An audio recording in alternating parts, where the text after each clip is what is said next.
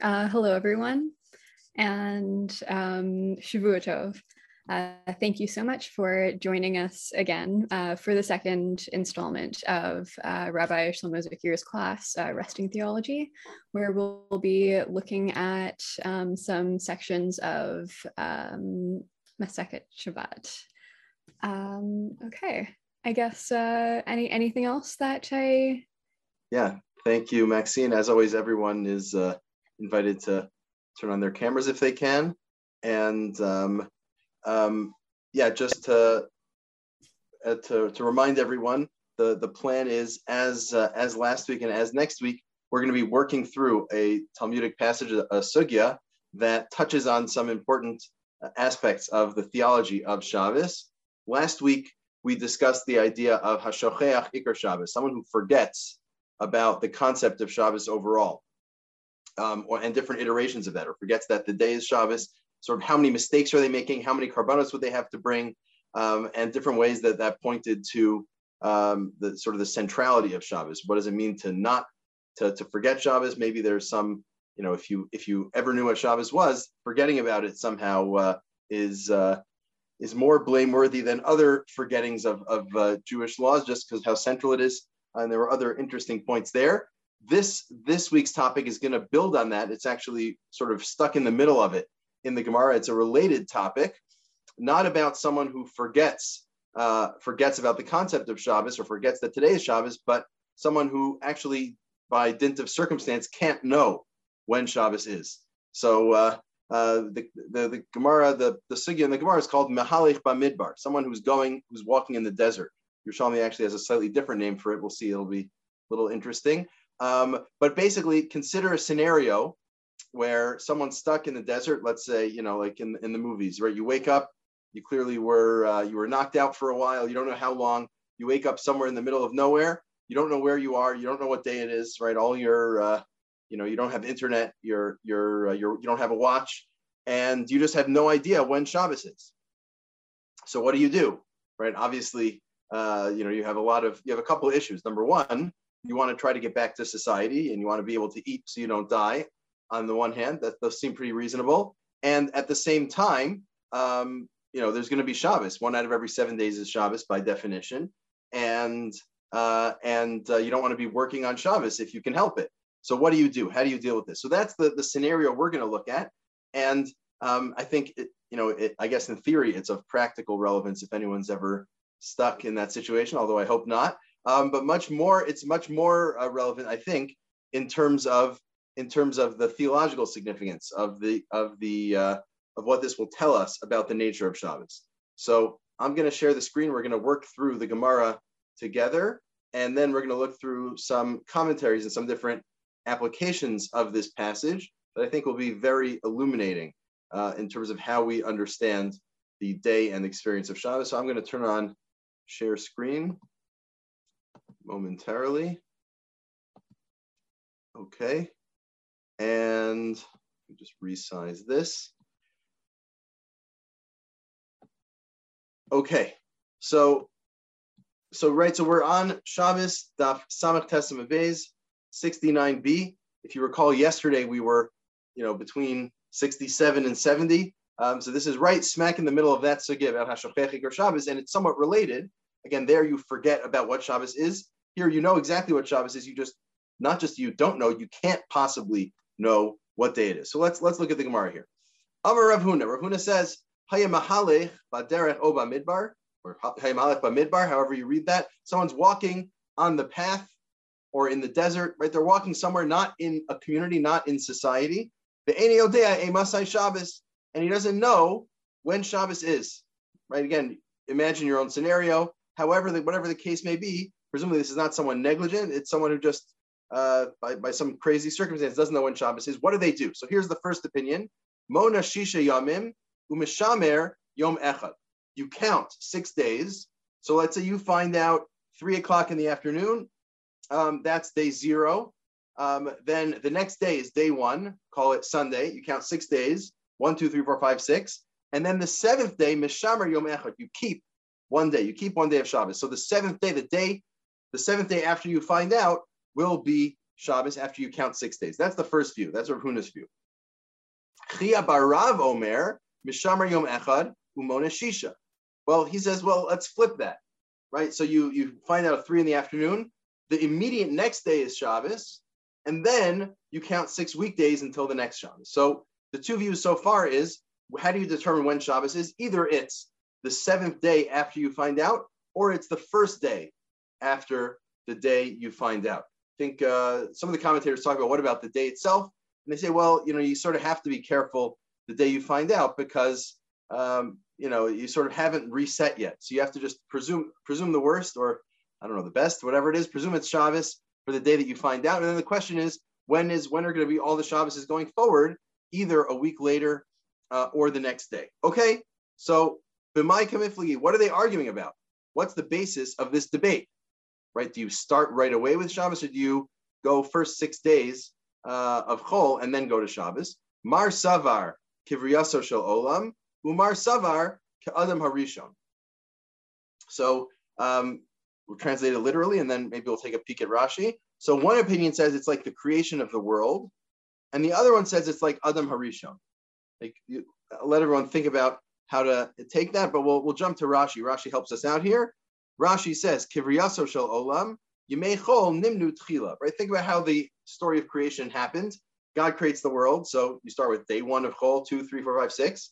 And then the seventh day is Shabbos, right? So it's just like the creation of the world, sort of the more intuitive view. If you're trying to impose the description of the creation of the world onto this person's experience, that would fit very well. You start with six days of Chol and then one day of Shabbos. The alternative view, though, is Ka'adam Arishon, Shenivra Be'erev Shabbos, V'yom Rishon Leminyano Shabbos Haya. Think about Adam, right? If you're, let's say uh, you were Adam or you were Chava, you were the first, one of the first two humans created on Erev Shabbos, on Friday. So the first full day of your life is Shabbos, right? You're, you're created, right? Like imagine this scenario, basically, if you imagine you're Adam, if Adam was Jewish in this scenario, right? If Adam kept Shabbos, so right, you it's it's like uh, again, you know, choose your uh, sci-fi movie where like a uh, this being shows up and is created and gains consciousness randomly in the middle of nowhere, and so the first day, Adam's first day is Shabbos. So maybe it should be the same thing, right? You wake up, you don't know where things are, you don't know what what it is. So you know, pretend you're Adam, and uh, the very next day will be Shabbos for you. Uh, because Adam was created on, on Friday. So those are the two views. Uh, I'll just before we continue in the Gemara, I, I, was wondering if other people had additional thoughts and other possible explanations how you might uh, explain these two views, right? You, that you start Shabbos right away, or you start Shabbos seven days later. You start counting from one, uh, or you start count like Sunday, or you start counting from Shabbos. Any any thoughts? There's something in the chat. Okay. One, uh, one seems more intuitive. Shabbat is the day of rest.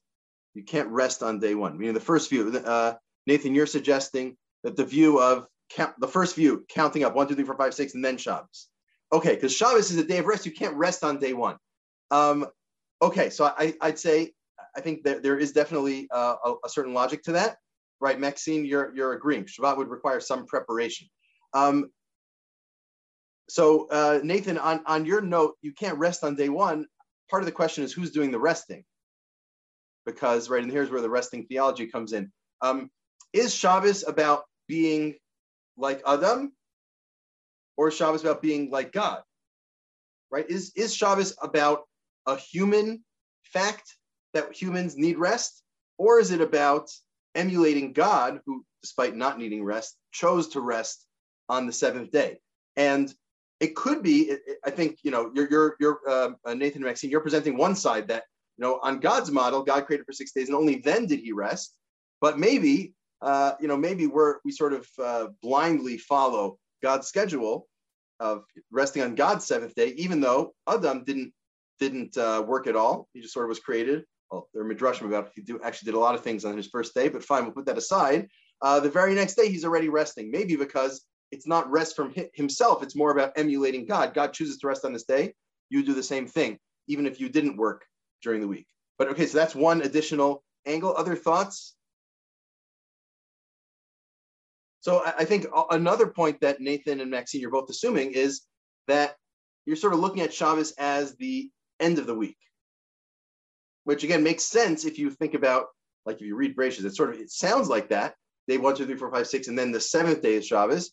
But I don't know if you if you downplay the significance of of the way it's presented in Bereshit, maybe you can think of Shabbos actually the first day of the week. It's certainly, you know, so to speak, the most important day of the week. So maybe that's also part of what's going on here. Um, that you can say you start with Shabbos and then everything else follows. Um, and I think another angle may or may not be the same point is if you're thinking about this from like a, a risk management perspective, with you know the risk being violation of Shabbos, you want to minimize possible violation of Shabbos. So, you know, right away, why would you why would you say, well, I'll I'll, I'll sort of take a risk for the next six days if your ratio is going to be one day of Shabbos per seven days, which is a very reasonable ratio. You want to minimize risk, start right away. Don't don't don't like uh, you know work the next six days when it might be Shabbos. So I think you know I I I think I'd agree that uh, you know on first glance the first option seems more intuitive to work six days and then keep Shabbos, but I think there are some uh, countervailing arguments to support the second view. So just to give them uh, a little support as well. Uh, and of course, the, there's you know the what Rashi and the Gemara said. Is it like God or is it like Adam, which we can take in sort of a technical way, or we can think more broadly about uh, what is the point of Shabbos and who are we emulating? Okay, Ozzy throws out there the fact that Shabbos is every seven days is totally arbitrary. Um, well, I, I, mean, I guess it depends what you mean by arbitrary. Uh, if you by arbitrary you mean that it's not tied to a naturalistic phenomenon, the way that say the month is right tied to the moon circling the earth, or the the way that the year is sort of at least you know with adjustments in Judaism, the year is tied to the the seasons and and the earth uh, uh, circling uh, the uh, the sun. Um, um, so yeah, in that sense, it's not it's not naturalistic. Um, I guess whether you think whether you would call it arbitrary in the in the full sense of the term, I guess depends on whether God's actions are arbitrary or God's commandments are arbitrary. Um, but uh, fine, that's probably not what not what Ozzy meant. Um, uh, yeah, so it, it's something that we do. Well, I think there's and, and, this is what we're saying. There's two sides to it. We do it because God commanded it. Um, we also do it because we're emulating God. We're doing what God did, resting on the seventh day.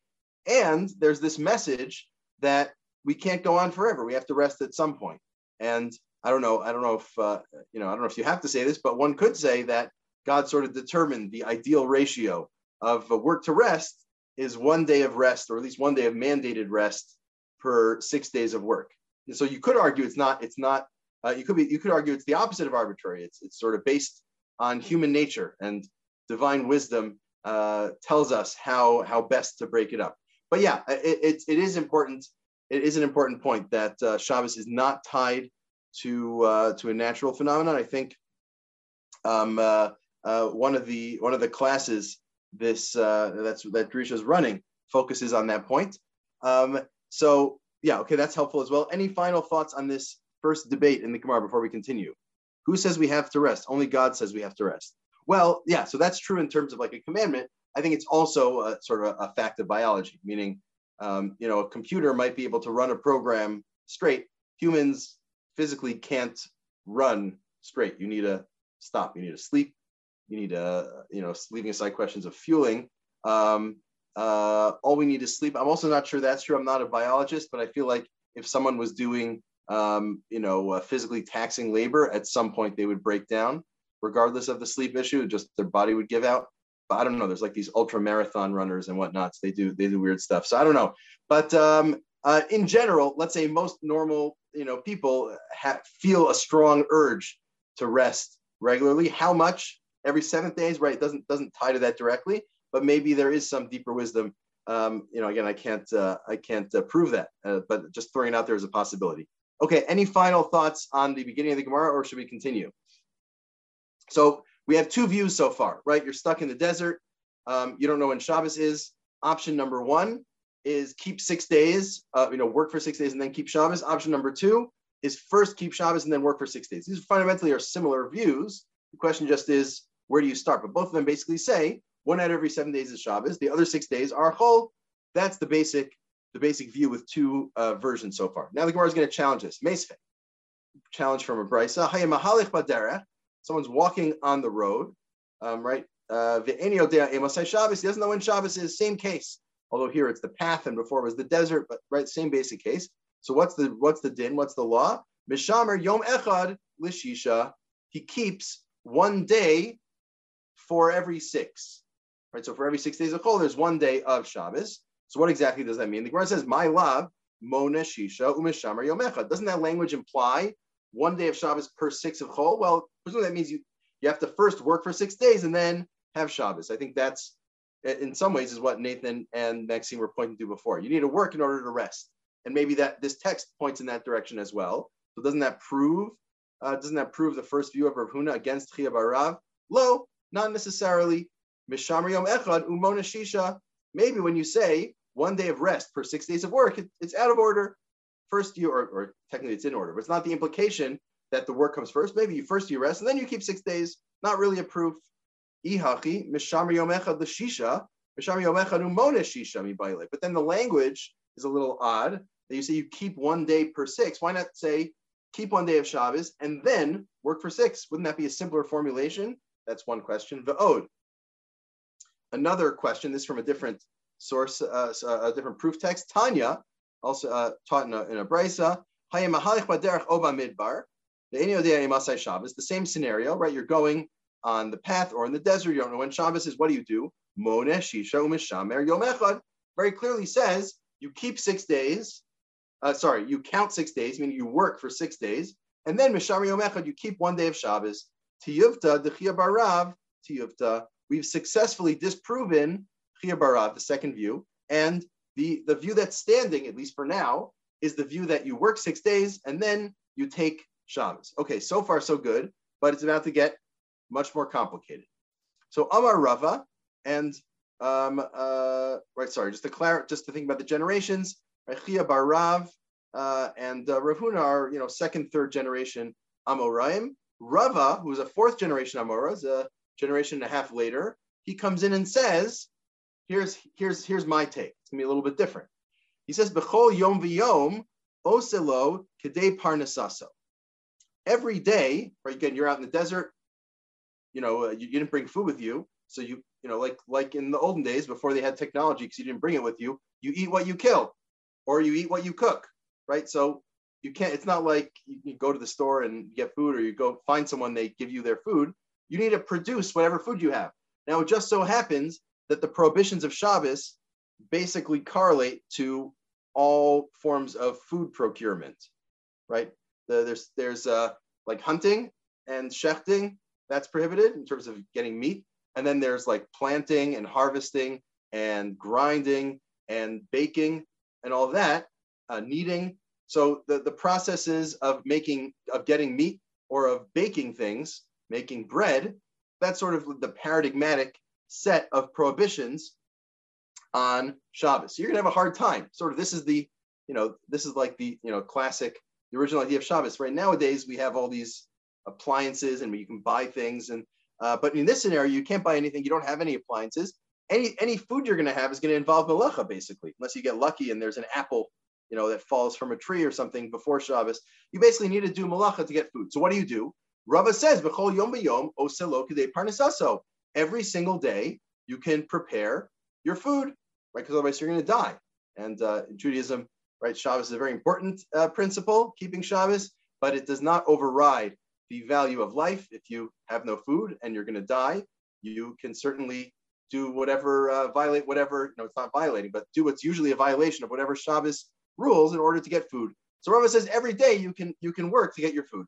And this again is in brackets, so not clear if we should have it, but these is at least assumed, bar mehahu yoma, except for that day, meaning you keep one out of every seven days of Shabbos, whichever way, right? Let's assume it's you work for six days and then you keep Shabbos. That seventh day, you don't, you can't prepare food. You prepare food the other six days.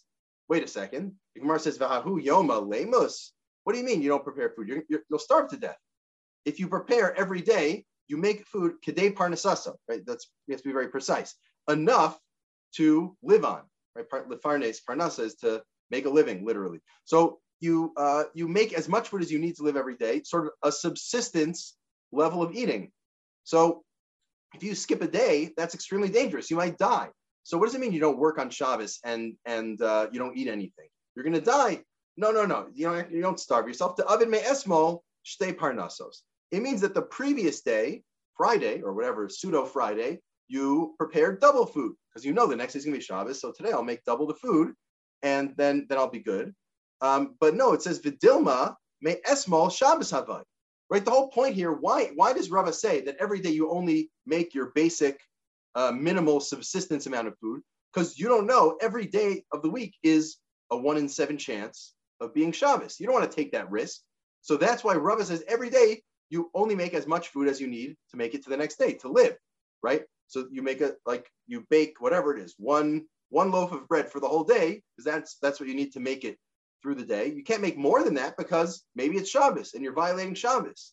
Uh, so you can't make any more than the basics. And so if that's the case, then don't say, oh yeah, uh, you know, the, the, day that's Shabbos, I won't work at all. I'll do double the previous day. Well, you're not helping yourself. Again, do the math. Do the math. One out of every, it's a one in seven chance that Friday is actually Shabbos, and it's a one in seven chance that Saturday is actually Shabbos. So why would you work double on one day and zero on the next day? You have no right to do that. Every day you only have a right to do the basic minimum that allows you to live. So we say Ella kol yom v'yom oselo parnasa. So afilu ahu yoma. Every day you make the basics. You prepare your basic subsistence amount to make it, you know, to make it through the day without dying. Even on the day that you're marking as Shabbos. Now notice what happened here. Through Rava's opinion, right? think about how the, the basic idea before there were two views of it, but basically it was you make up your own schedule, right? One of every seven days is Shabbos. The other days are cold. You can do whatever work you want. Rava comes in, I, I, Ilan, I love that formulation, right? Rava comes in and says every day is Shabbos and no day is Shabbos, right? Because every single day you need a you need to do your risk analysis. You say it's it's it might be Shabbos. I can't do any more than the basic subsistence, and that's true for all seven days the, the, the six weekdays and the seventh Shabbos day. So then the Gemara has a very reasonable question. Vahu Yoma b'may So what does it mean to be Shabbos? If you can actually you do the same thing every day. Every day you, you're allowed to do work only the amount to make it to the next day. Pikuach nefesh, the basic parnasa, basic uh, making the basic subsistence amount of food. So then how is Shabbos any different? And the answer is v'kidusha ve'avdalta. You can make kiddush and havdalah on that seventh day, right? So uh, you make your Kiddush and Havdalah, but otherwise, it sounds like that day is the same as every other day of the week. Every day, because of the risk of Shabbos, you only do a minimal amount of work, enough to make food for the next day. Once every seven days, you say, ah, today's Shabbos, in terms of, and you make Kiddush before and you make Havdalah afterwards. So the way it comes out here, I mean, there is a bit of a balancing between two factors, right? The every day being maybe Shabbos and the seventh day having some special status. And we're going to see there's going to be a lot of different uh, angles on, on which way you pull it. Is it really that this seventh day is the real Shabbos? Or is it no? Every single day is really a risk and, and sort of minimizing what that Kiddush Havdalah, what you do on the seventh day. But Rava is, is a huge departure from the first two views we saw. Right? It's not like you have an actual week structure. Not really. Only in terms of Kiddush and Havdalah. Again, you might play that up, but but uh, the average day you're treating as maybe Shabbos with huge repercussions. Right? You're not, but you're basically not allowed to do anything except that you can't do on Shabbos, except the, the amount of food that makes it through the that makes you you get through the day. Okay. And now here's an out. This is sort of to, you know, this depends on the details of the case, but it'll make it a bit trickier, but uh, won't be so relevant. Amar Rava, im makir hayom sheyatzabo, osem malacha kol kula. Let's say there's a scenario where you went on a business trip through the desert. Um, and you know the day you left. You know you left. You know, what, let's say you you uh, you know you you pass out and you you come to you know it was only a couple of hours. You know it's the same day you left. Turns out you forgot what day you left. Did I was today a Tuesday or was today a Thursday? I don't know. You know, but you know that you left today. Well, you can do malacha that whole day and next week, right? Whatever day of the week that you realize that today's the day you left, but you don't know what day of the week it is, that day is not Shabbos because you would never have left on Shabbos. You don't go on business trips on Shabbos because you because you keep Shabbos in the scenario. So you know that day you can keep, and a week later and a week later. So the Gemara says pshita, obviously, right? This is basic. This is just like you know basic uh, accounting of days. What's it telling us? It says maudatema. I might have thought kaven the Shabbos lo nafik b'mali shavata nami lo nafik. I might have thought you know this person doesn't go on business trips on Shabbos. They also don't go on business trips on Friday. And you might think, like, if you realize the day that you, you know, you realize, okay, today's the day I left. I don't know what day of the week it is, but it's the day I left. You can presume it's neither Saturday nor Friday, and then you can do malacha on that day and a week later, and also the next day, because you know you didn't leave on a Friday. You might have thought that Kamash Malan, in the Mishkach Shiarto, Mikari bin Nafik. No, that's not true because sometimes people do go on business trips on Friday. If you know you you catch a, a ride with someone, they're only going on Friday. Okay, so that's the that's the Bavli, right? So this last piece was sort of just sorting out a different uh, you know scenario where you might be able to exclude a couple of days from the calculus. But basically, we have three total views of two different types, right? One type, the one we just saw, is Rava. Rava says basically every day you need to worry that it's Shabbos. You can only do a minimal amount of work. And then on the seventh day, you make Kiddush and Havdalah. But it doesn't sound like you're really treating that day too specially. Um, and the other two views are that every seven days is Shabbos. The other six days in between are not Shabbos. They're Chol. That's what it sounds like, certainly. And the only question is, do you start with Shabbos or do you end with Shabbos? And we talked about the differences, why that might be, some of the logic there. But we now need to think about, and we'll, we'll first look at the Yerushalmi before we do this, but hold this thought. What's at stake? What's the big difference between Rava, that every day is maybe Shabbos, versus the first two opinions where they say you can say the seventh day is Shabbos, the other days are Chol. But before we go there, let's go to the Yerushalmi. This is a bit anachronistic, but this is certainly how most people study Talmud. You start with the Bavli and then you go back in time to the Yerushalmi.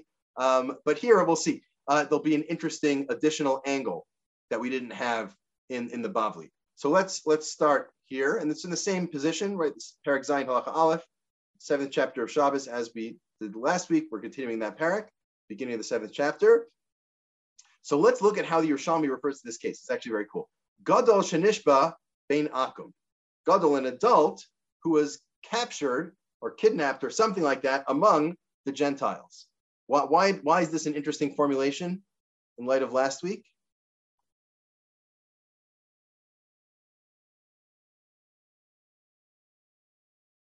Yeah, Maxine. I mean, presumably this child wouldn't know about Shabbos then. So, right. So I think you're, you're, you're, you're going back to what we saw last week about a tino, shanishba, bena akum, a child or a baby that was captured among the Gentiles. This is, it's the same case, except it's an adult. It's a gadol, a, a, an adult who was captured. So on the one hand, this adult knows what Shabbos is, but the presumption is, um, and it's too bad uh, Ezra's not here. He was here last week. This I think would be of great interest to him. The adult doesn't know what day of the week Shabbos is. This implies, I mean, implies at least in this scenario, that he's captured among Gentiles who don't have a seven-day week. Because if they did have a seven-day week, he'd just be like, okay, which of your seven-day week correlates to Shabbos, and then he'd figure it out. So they must be they don't have a seven day week, and that's why he uh, he has no idea when Shabbos is. Right. So it's interesting. It's sort of a companion case to what we had last week. Katan uh, or Tinok Shenishba, a, a, child who's kidnapped, never knows or is captured, never knows what Shabbos is because they never taught about it. An adult who's kidnapped will know what Shabbos is. They just won't know when it is, and it won't be their fault. They'll just have no way of knowing when Shabbos is. Okay, so what do you do? Ramu Shmuel Amar Mona Shisha ve'Osa Shabbos Bechrana Amar Osa Shabbos Mona Shisha. These are the same two views we saw attributed to other people in the Bavli. Do you count six days of Chol and then keep Shabbos, or do you start with Shabbos then have six days of Chol? So those two views are accounted for. But now this view is going to be a little a little funky. Rabbi Yitzchak Bar Elazar B'Shem Rav Nachman Bar Yaakov. Here's what he says. Here's what you do. Mona Shisha ve'Osa Shabbos. You say six days of Chol, right? You you you show up on your desert island uh, or wherever you are at three o'clock. The next day you keep as chol for six days, and then you keep Shabbos on the seventh day. Then chamisha ve'osa Shabbos. The following week you have a five five weekdays and one Shabbos. Arba'a ve'osa Shabbos. Then you have a four day week and then Shabbos. Gimel ve'osa Shabbos, a three day week. Shnaim ve'osa Shabbos. Echad ve'osa Shabbos. And he doesn't spell it out, but it might be that this is iterative, right? It seems like it. Otherwise, you always keep Shabbos. You then go back and say, okay, you have a six day work week and then Shabbos, and then a five day week work, work week and then Shabbos, and four, three, two, one. Um, so this is a really interesting structure. The Gemara itself is going to analyze it here. Amar Rav Mana, inishtabai bitzlasa uh, hava avad bishovsa. Wait a second.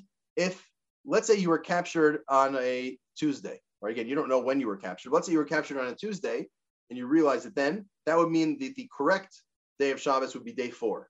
So if you do the math, and we're not going to do it ourselves, but if you do the math, you do this whole cycle of six, five, four, three, two, one, you will never actually keep Shabbos. You'll just be Hava Aved B'Shovsa. The whole time you're going to be working on Shabbos. All of those days, which is what you like sum uh, six times seven over two, nine, 27. All 27 of those days, you're going to be working on Shabbos. So that this is like a huge fail, right? This is like an epic fail of a system. They tell you, here's what you do, six, five, four, three, two, one. If, if it's a Tuesday, you're going to miss all of them. So what, what's the logic here? Rav havachayle train machzirin havet avid shovsa. No, no, Rav, his his army is his strength. The strength of his argument is that if you do it two cycles, then you end up getting a Shabbos. So this is presuming that you, you know, the six day work week, five, four, three, two, one, and then you go back to six, five, four, three, two, one. Somewhere along that second cycle, you'll end up catching Shabbos. Um, and we'll just quickly note this now. We'll jump down a little pause. Um, other commentaries, the Sheyarei Korban here notes, Bekasha ha'imishtabai biyom vav, I feel the train machzir eno olala lo yom echad Shabbos. Right? If you get captured on a Friday, again, do the math at home. Um, even after two old cycles, you won't end up getting Shabbos on the right day. And the uh, Guggenheimer uh, commentary cited on Sefaria, so he throws in a note. He says, if we presume Rav Nachman's scheme is periodic, he pauses after 6, 5, 3, 2, 1, etc., then his Sabbath will only be correct in the second period. In fact, the seventh of his Sabbaths in the eighth try. Um, so in, in this scenario, you need to like do you need to do uh, a whole like you'll keep end up keeping seven different Sabbaths until you get there. He does he does out some of the math here. People are, are note the bold. Everyone's welcome to look at that later. Um, the correct observation of the Sabbath first occurs in the second circuit, the eighth try. Again, try that at home. But basically, this system is not terribly good at capturing all of the dates. Now, the um, uh, you know the the the approach that would I think would get you, you know, without having overly short weeks, that would get you to the answer very quickly would be the uh, the five day week, right? Because you say keep the first day, let's say uh, the first, well, yeah, you say every week you keep six five days and then Shabbos, and then you do that a few times, you'll you'll end up getting it. Um, I think even in one cycle. So, uh, but you know, the, the goal here is somewhat different. Um, not yeah, well, we'll think about that in a bit. Fine. So let's continue in the Gemara on this view, the six five four three two one view. He says, "Ve'ein lo litmoa v'yachosh l'chol hayamim kahada kiddush echa ba'olam." Wait a second. Here's another possibility. No one's raised this before. Well, except we sort of did in, in the Bavli, but at least not in the Yerushalmi. Doesn't he need to worry about all the days? Just like someone who marries a woman. So, okay, so here's the scenario. You have a man, uh, right, a Jewish man marries a Jewish woman, um, except he forgets who she is. Right? I think these things happen all the time in Vegas and such. Um, so here's the problem. Um, he, he, number one, he can't divorce her because he doesn't know where she is or who she is. Um, now, you know, technically, uh, you know, old school, certainly in the time of the Gemara, polygamy is an option. So it's not like marrying another woman would be a problem per se, except here's the problem. Um, how do you know any any woman this man would want to marry? Maybe she's a close relative of the woman that he already is married to. So how do you know? Maybe he married this woman's mother, or sister, or whatever. So then he can't marry anyone. He can't marry any woman because she might be related in an incest uh, incest pro- prohibition sort of way, related to the woman he already married and forgot. So this should be the same thing. A little bit complicated, but um, our case is simpler. It's a, it's it's an equal problem, right? You you don't know which day is Shabbos, you forgot, so you have to keep every day as Shabbos. You should never be able to do work again, obviously allowing for subsistence. So that's the Gemara's question here. So uh, and and we just throw in the discussion there. Yaakov Bar Acha is Palgrim Yochanan Rishim Lakish. There's a debate between Yochanan and Lakish about a case of a man who marries a woman um, and doesn't know who she is. Rabbi Yochanan Merchosh is the Chol Anashim. Rabbi says he has to be worried. Any woman might be related to his first wife and can't marry them. Rish Lakish Amar. He says, eh, you don't need to worry about that. Right? The numbers are so unlikely. So why don't we compare this case to that case? Why don't we say just like you have to worry that you know you can't get married to anyone in that scenario. Same thing here. You can't do any work any day of the week because it might be Shabbos. What's the difference? Taman yeshlo takana yachahu lisa giores yachahu lisa mishuchreres hacha ma islan.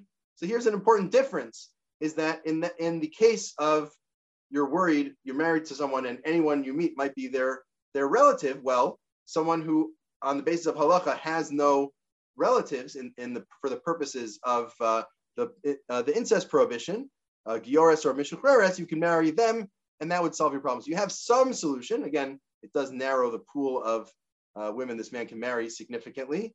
Uh, if he's a Cohen, that's a good question. Um, technically, a Cohen might have a scenario of a let's say a woman who had no living close relatives at the time of his first wedding. So maybe you could come up with an additional scenario. But yeah, the Cohen might be a problem because um, uh, he wouldn't have those options.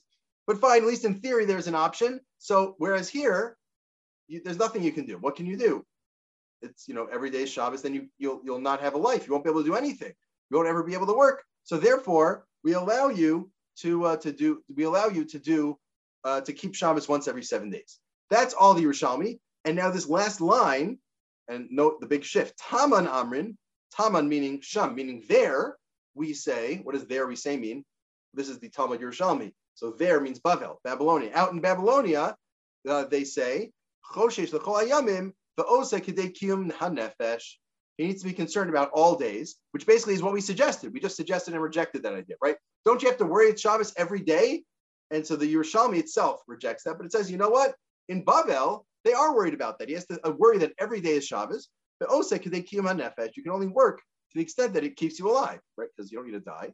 But any more work than that is prohibited, and that's uh, that's of course Rava's opinion that we saw in the Bavli. So the Yerushalmi is aware of this opinion, um, but it doesn't seem to accept it. It just sort of mentions it. But so just to do inventory on all the opinions we have, we have the wait six days and keep Shabbos, keep Shabbos and wait six days which both seem to be views that you can do whatever you want the other six. Then we have Rava's view that you need to treat every day as maybe Shabbos, and the seventh day you do something a little special, Kiddush and Havdalah. And you have a Rav Yitzchak Bar Elazar's view that uh, the six five four three two one. Now Ozzy asks, why not do Shabbos every other day? You're guaranteed to observe Shabbos every two weeks. I think it, that is a sort of middle position. I think the the uh, Rav Yitzchak Bar, Bar of the world would say that's too much. We, we, we can't expect the person to keep Shabbos every other day. They keep Shabbos more or less once a week. Some weeks are longer, some weeks are shorter. But to say you keep Shabbos half the time, that's overly onerous. Now, obviously, the the, the Babylonian view, Rava's view, is even more onerous. Um, but uh, okay, but no one's no one wants to get into that middle view. Um, permanent Tishrei, yeah, a lot of tshuva, um, and same idea, a lot of Shabbos. Um, so yeah, but that it, Ozzy, in theory, in theory, that's a valid middle view. But I think everyone is on one side or the other in terms of how much we're gonna how much uh, we're gonna impose on you. We're gonna impose on you everything, or more or less the usual standard once a week, right? And, and that middle view, every other day doesn't doesn't come on. Maybe for messianic times, could be. Um, there are there are scenarios. Some some this gets a little technical, but like let's say you can do one melacha, one prohibited action that can provide food for two days so if you could somehow pull that off, it's it's controversial what you should do, but there is the view that okay, good, do that, you know, and then work on Tuesday or whatever, work on one day, make double food, and then don't work the next day. If you can do that, then let's say Rava would say certainly that's that's preferable. Not everyone agrees, but that is a possible view that would come out like that would come out like uh, like Ozzy's suggestion. Okay, so we have the we have the the we have the Bavli. The I think the the big sort of the big question here is when we talk about Shabbos, well, both I think some views will clearly be on one side or the other. Some views will be a bit more tricky. We're talking about keeping Shabbos here. Why are you keeping Shabbos? What's the nature of the Shabbos you're keeping? Is it, are you aiming to keep sort of the objective Shabbos? You trying to hit the right day? Or are you saying, I'm not going to get the right day. I don't care about that. I'm keeping a subjective Shabbos, a Shabbos for me. You'll notice the title, the title of this shir. I wasn't sure what to go with, so I said Shabbos, a desert in time, um, which, if uh, for those of you who, who know a little bit about about uh, uh, uh, Heschel, so he his his book The Sabbath, he talks about the Sabbath as a palace in time, right? It's this beautiful thing that we sort of separate from the rest of the world. It's a palace in time. Um, so you know, this is sort of Shabbos as a desert in time. You're stuck in your in your deserted place, but you can still come up with this subjective Shabbos. You maybe you don't know what the right day is. You don't know when Shabbos is. You're not going to hit the, the correct day of Shabbos, so to speak. But for you, subjectively, you're going to have that Shabbos experience. And maybe that's what you should aim for. So let's go through the various views and see who's trying to get an objective Shabbos, who's trying to get a subjective Shabbos, and who's a little less clear. Well, what do people say? Let's say the first the first two views, right? Shabbos, six days of work and then one of Shabbos, or one day of Shabbos and then six days of work. What's that view? What, what are they aiming for? Subjective, right? Yeah, I think you're uh, you're you're absolutely correct, Nathan. Because think about it, right? Let's you're keeping Shabbos every seven days, which in theory is nice, but that means there's a six and seven chance that you're never going to keep Shabbos. Okay, Ozzy doesn't like that view. He's not sure the Torah is interested in subjectivity. But of course, the authors of that view, Rav Shmuel, whoever else, would beg to differ, right? They say you keep every seven days. Maybe ideally, you know, ideally the Torah wants you to keep the objective day. Now that's clear, right? Everyone agrees if you know what day of the week it is, keeping Shabbos on Tuesday is not really helpful, right? But the question is, if you don't know, you don't have that option. Is it better to aim and maybe miss, or is it better to double down on your day? Now you might say, you could still say, well, you're keeping you're keeping one and then six because you're taking a risk. Whatever day you choose is going to be a risk, right? You pick day one, two, three, four, five, six, whatever day you're choosing is going to be a risk. Take your risk and lean in on it, right? Like it's like uh, it's like a VC over here right? Your your Shabbos has a one in seven. Your your pseudo Shabbos day has a one in seven payoff, but it's a big payoff. You get Shabbos right every week.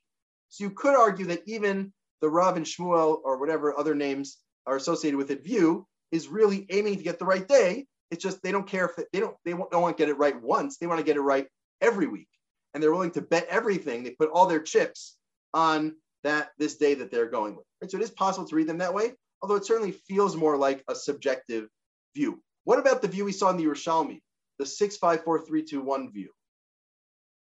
Objective, are you aiming at the objective Shabbos or a subjective experience of Shabbos?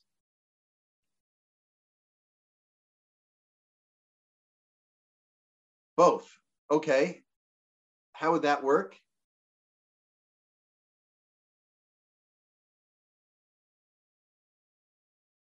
Other thoughts? Other people have uh,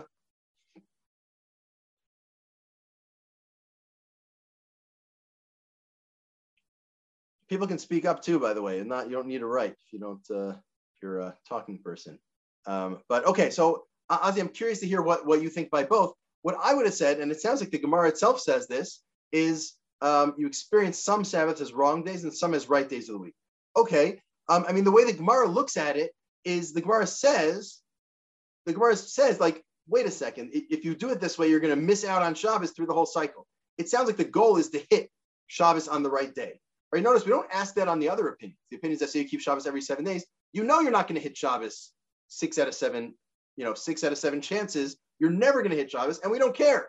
That's not our problem. But this six, five, four, three, two, one, it's such a, it's like an odd structure, right? Why would you structure the you know, the subjective experience of Shabbos is supposed to be six days of work and then one day of rest. What does it mean to have, you know, once every couple months I have a one day work week?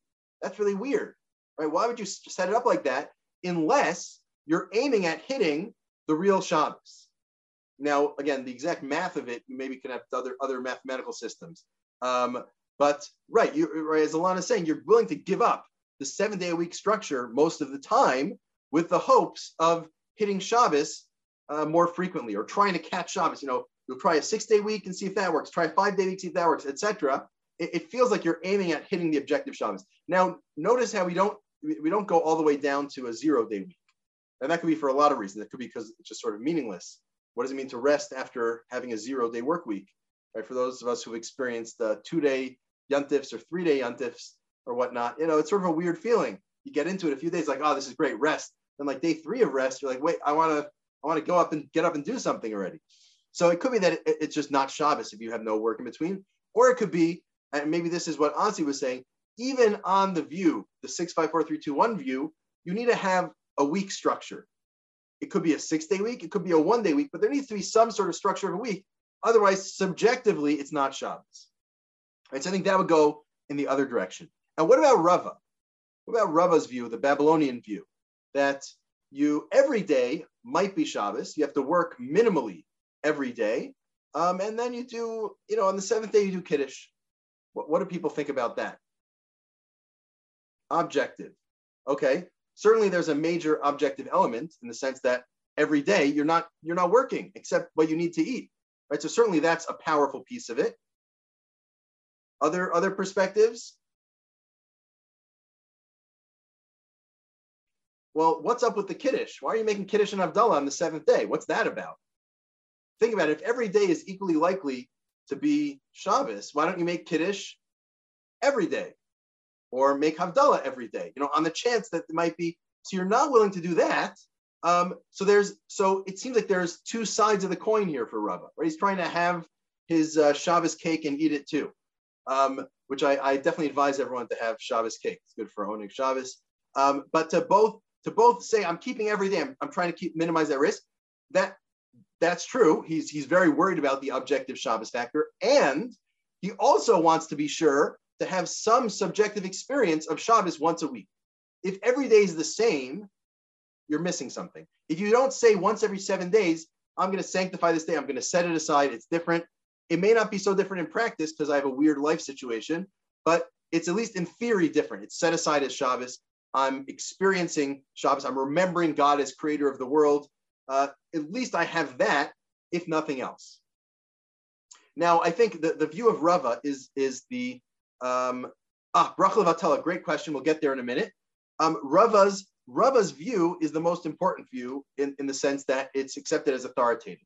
You look in the Rambam, you look in the Shulchan Aruch, everyone paskins like Rava, and that's sort of to be expected because as we saw in the Bavli, um, as we saw in the Bavli, it sort of came out of the Gemara, right? The Gemara said, um, the Gemara presented the other opinions, then it said Rava's opinion, it asked questions on it, and then it gave answers. It seems like Rava's view was the settled view, and that's in fact how the halacha But now, now this, this of course leads to our big question. What's the main aspect in Rava? Is, is Rava really about the objective or is he really about the subjective? And we're going to see in our remaining time, and you know, time flies when you're uh, asking uh, deep uh, theological questions. We're going to see different possible understandings of, of Rava's view. So first, Rashi here, right? Notice we said, right, you every day you have to not do work, only the amount of work to the next day. What about the seventh day? How's the seventh day different? Kiddush and Avdallah, Bekiddush of Avdalta. So Rashi explains that. Lizikaron be'alma, you're not, eh, it's just a commemoration. It's not a real Kiddush and a real Avdallah. It's a pseudo kiddush. It's a commemoration. Why? Shiehelo shame a shame yom chaluk mishar yamim. You want to have a name at least. You want to have a name that's different than the other ones. You call this Shabbos. Is it really Shabbos? No, it's no more Shabbos than the other day. We're going to call it Shabbos for you to remember. In order that you don't forget Shabbos. So it's just it's well, there's a couple of possibilities of what this means, but it's not that this day is different than the other days in any inherent way. It's an arbitrary choice of a day for the simple purpose of reminding you when Shabbos is. Now, what's the value of remind or not when Shabbos is?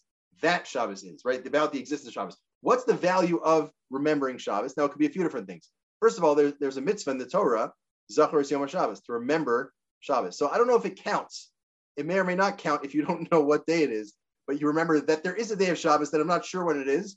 Maybe um, or even if not, if you don't fulfill the mitzvah, at least to have consciousness of Shabbos is a valuable thing, right? Let's say to understand, to, to be aware of God as creator of the world, to be aware that God asks us to rest, even if you can't really do it too much or you're doing it too much, um, however you look at it. Um, uh, you know, but maybe there's a value of that, or possibly um, you can remember Shabbos for the purposes of keeping it once you get out of the desert or you know the the uh, the Shabbos desert that you're in. Right? Maybe the goal is not to forget, not for now. It doesn't help you now because you don't know when Shabbos is, but maybe at least when you get out of the desert, you'll know when Shabbos is, and it'll help you then.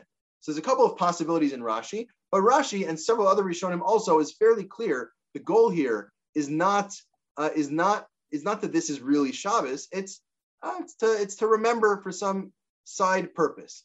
The Ritva says similarly um, uh, Mona Shisha you wait six and keep one. Perish Rama. They want him to do this. Why?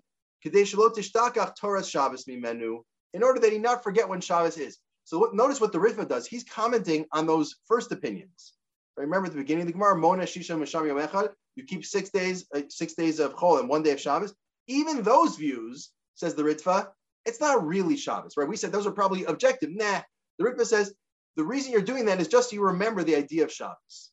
You don't really, it's not like this day is really Shabbos, the other ones aren't. It's it's fake. It's a it's so you don't forget. Really, the real Shabbos is the objective Shabbos. This is some sort of pseudo recognition point that's that's le- less important. Inami hichmiru alav ramya nafsheu midkar. Or, and this is an interesting idea, um, the, the hope is if you keep a day of Shabbos, it'll jog your memory. You'll be like, Shabbos, I remember Shabbos. Here's the last time it was Shabbos. Oh, wait, that was 10 days ago. My count is off. Somehow you're gonna you'll you'll jog your memory by keeping Shabbos. That's why they want you to do it. Again, it's an extrinsic reason. It's not like today's any more Shabbos than any other day. We just arbitrarily have you do something uh, in, or not arbitrarily. I guess it, you know there's some logic, some psychological logic to help you remember when Shabbos was. Right? The Meiriya says even more strongly um, about the Kiddush Havdalah. The Ein halacha el zikaron be'alma. Not a halacha to keep shot to, to make Kiddush Havdalah. It's just a, a, a commemoration. Again, like Rashi. On the other extreme, and this is really a pretty big opposite extreme, is the Radbaz with David ben Zimra, 16th century Spain. And of all things, he's talking about the international date line. So, you know, that's pretty random, but let's see how this ties in. Um, let's see how the international dateline will somehow tie this all together. So he says, Sha'altami many, Odiachadati ve'inyan Shabbos, ki yesh chiluk gadol, ben ha-shochnim b'mizrach, l'shochnim b'marav. Nimsa shuhu, uh, shema shehu le'elu Shabbos, havi le'elu chol. Right? People didn't realize that there was this international dateline thing. People didn't realize that if you're, let's say, in in uh, Spain versus in Israel, that that sundown is like hours apart. No one, no, people didn't realize that until later. So the 16th century, the Radbaz says, you know, someone asks him, wait a second, what's the deal? People live in different places. Shabbos starts at different times. Now, for us, we sort of take this for granted because we all know, you know, what time does Shabbos come in in your city? That's like a normal question to ask. Before people traveled regularly or knew what was going on in other parts of the world, the assumption was Shabbos is this 24 hour period. The world goes into Shabbos and then it comes out. What does it mean that people start Shabbos at different times? How could that be? And here's his answer. Shuva da kishel zenavochu barabim and a lot of people had trouble with it. datiba. Dakia Shabbos nimsar kol echad mi He has this principle. Shabbos is given to every person in Israel. Why? It's a sign between me, God, and you, Israel. Uh, and just like the covenant overall, every person has their relationship to the covenant of Torah. Every person also has their relationship to the covenant of Shabbos. Fine,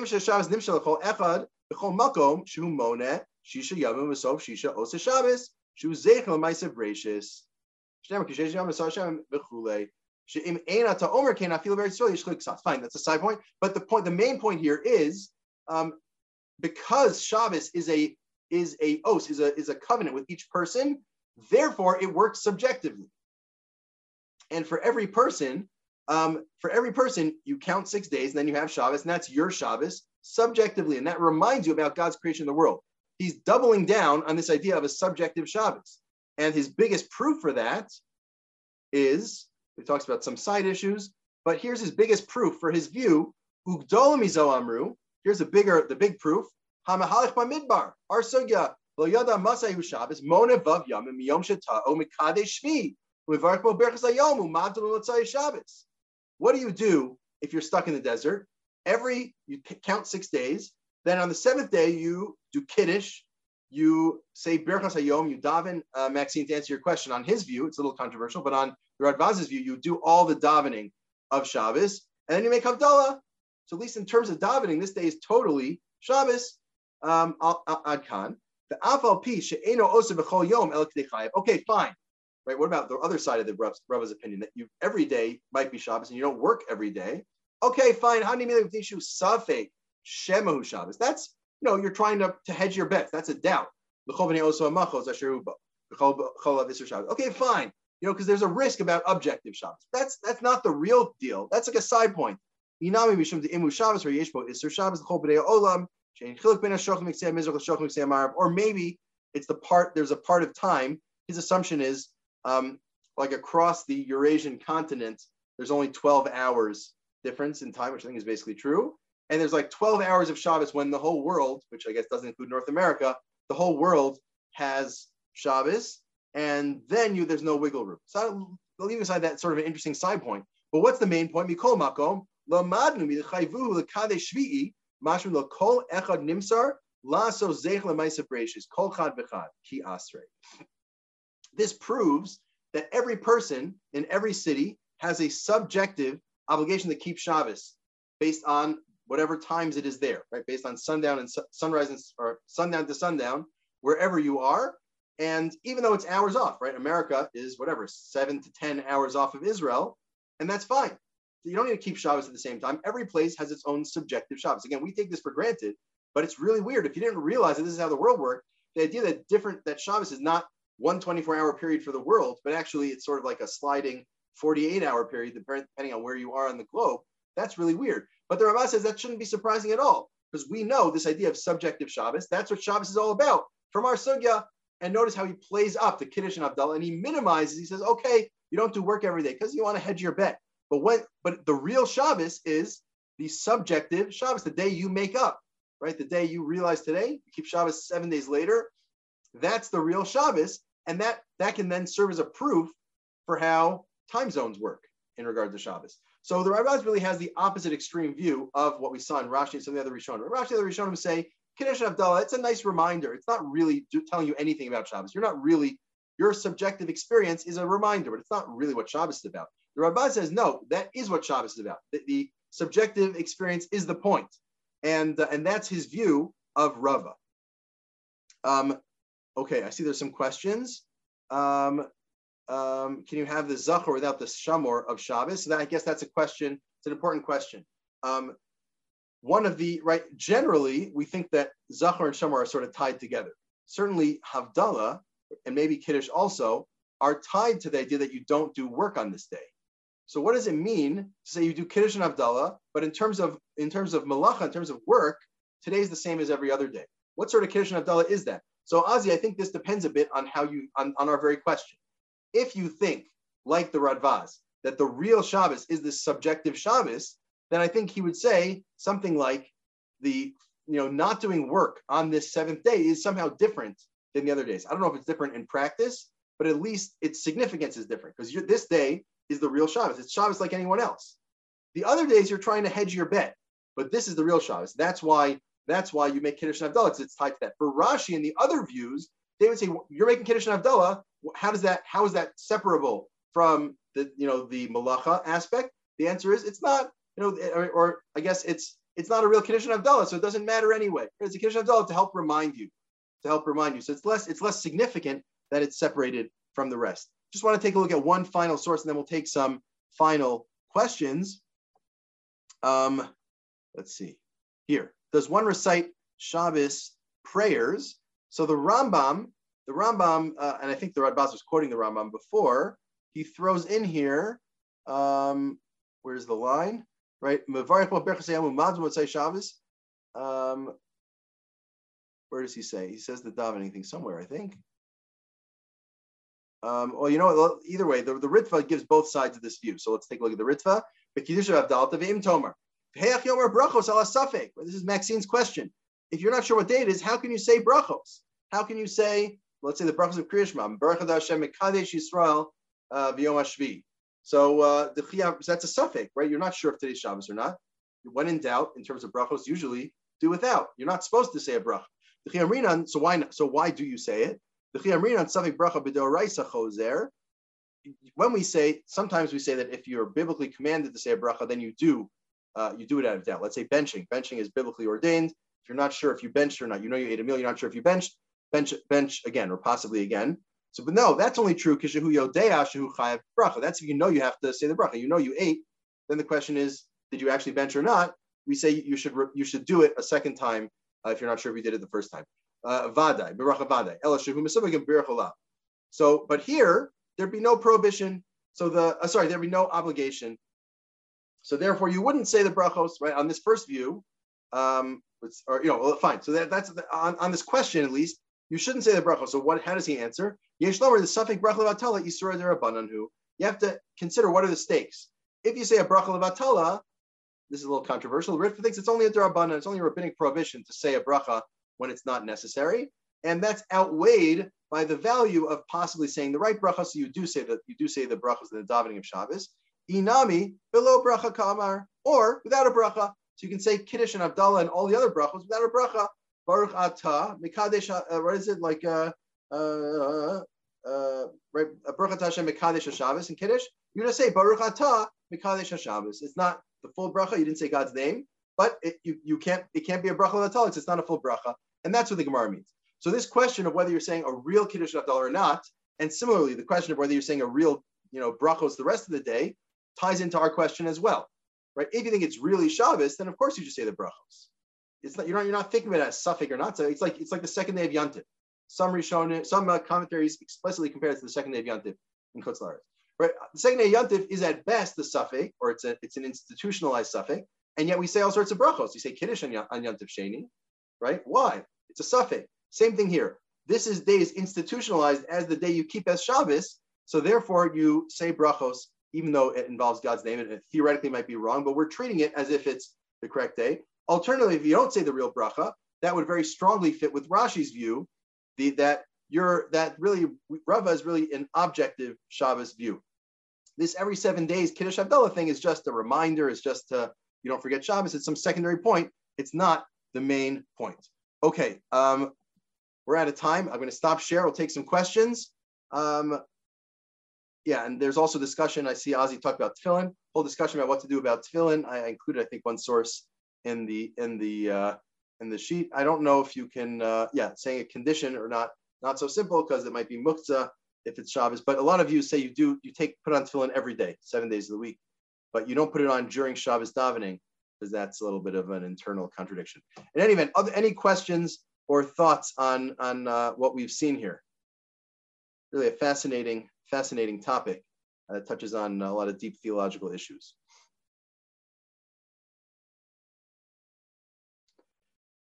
Um, if not, then I'll just I'll remind everyone next week we're going to be looking at the topic of uh, of a Nachri Shavas, a Gentile who keeps Shabbos and how that's uh, not recommended um, under normal circumstances. And we'll think about what that what that tells us, different perspectives on that view, and what that tells us about Shabbos, what that tells us about uh, distinction between Jews uh, and and Gentiles um, on on different uh, different views in rabbinic tradition. Um, and uh, Maxine, what what what else is there? Um, there's a question from Nathan. oh. It's just it just showed up. So uh, oh yes, okay, great. Why does Rava not say to make Kiddush and Havdalah every day? Um, yeah, it's a good question, and um, I think, well, I think on some views, like on Rashi and Ritva's views, it's very clear, right? Because the Kiddush and Havdalah, it's not, you know, you, you, can't, let's say to start with, you can't make Kiddush and Havdalah every day because it's meaningless. You're not distinguishing, the days are all the same. You're not sanctifying this day as opposed to the others. If every day you're saying Kiddush, it stops being a Kiddush. Now, why do you do it on the seventh day? That's because of this, you know, the second secondary, less important uh, subjective Shabbos. According to Radbaz, according to Radbaz, he would say the opposite point, right? Why do you why don't you say Kiddush Havdalah every day? Because this is the real Shabbos, this is the real day, and that's why uh, that's why you do it. How about Ones Rahmana Patre? So Ones Rahmana Patre, uh, he would explain, right? Ones that that being uh, if one acts under duress or, or does something out of their control, they're not responsible for it. That works um, arguably to exempt the person after the fact, right? If you stuck in the desert and you don't uh, do everything properly, let's say, you know, maybe you might say, well, that was extenuating circumstance. The person isn't, uh, you know, didn't uh, violate Shabbos or, you know, they're exempt from their violation of Shabbos. But onus patria doesn't work prospectively. You can't say, well, this is really hard. Um, so therefore, I don't need to keep halacha, right? Again, unless there's something like you're going to die or whatever. But onus patria is only after the fact to exempt you from punishment. It, you can't use that to say, I'm going to now do something because and then say it's not my you know say it was out of my control um, so so onus, onus does work but only after the fact um, if there are no other questions then um, if maxine has a final announcements oh oh yes um, I, yeah, I don't think there are any more questions. I don't see anything in the Facebook.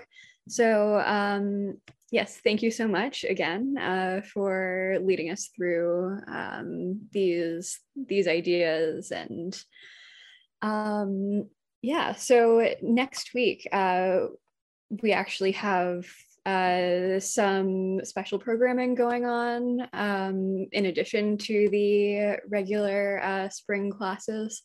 So um, next Sunday, before um, class here, uh, I mean, it'll still be here wherever you are on Zoom, but before uh, this year, uh, there is a pre-Purim Yom, uh, Yom. The uh, title theme is One Nation Dispersed, Diaspora in the Megillah and in Jewish Thought. And um, Rabbi Silber, Dr. Uh, Malka Simkovich, and Dr. Micha Gottlieb will be teaching. Um, and also, um, you know, many of us, I'm sure, um, have, you know, our thoughts uh, kind of turn toward uh, Ukraine these days. Um, and of course, um, you know, that was a wellspring of uh, Torah and Jewish culture. So uh, we have some uh, excellent teachers uh, returning to Drisha to um, to teach on yeah different elements of that. So we have um, Rabbi Dr. Ariel Mayse uh, here tomorrow. Um, Monday, March 7th from 1 to 2 p.m., um, who's going to share some uh, Torah from the Chernobyl Rebbe, um, Menachem Nachum um, Chernobyl.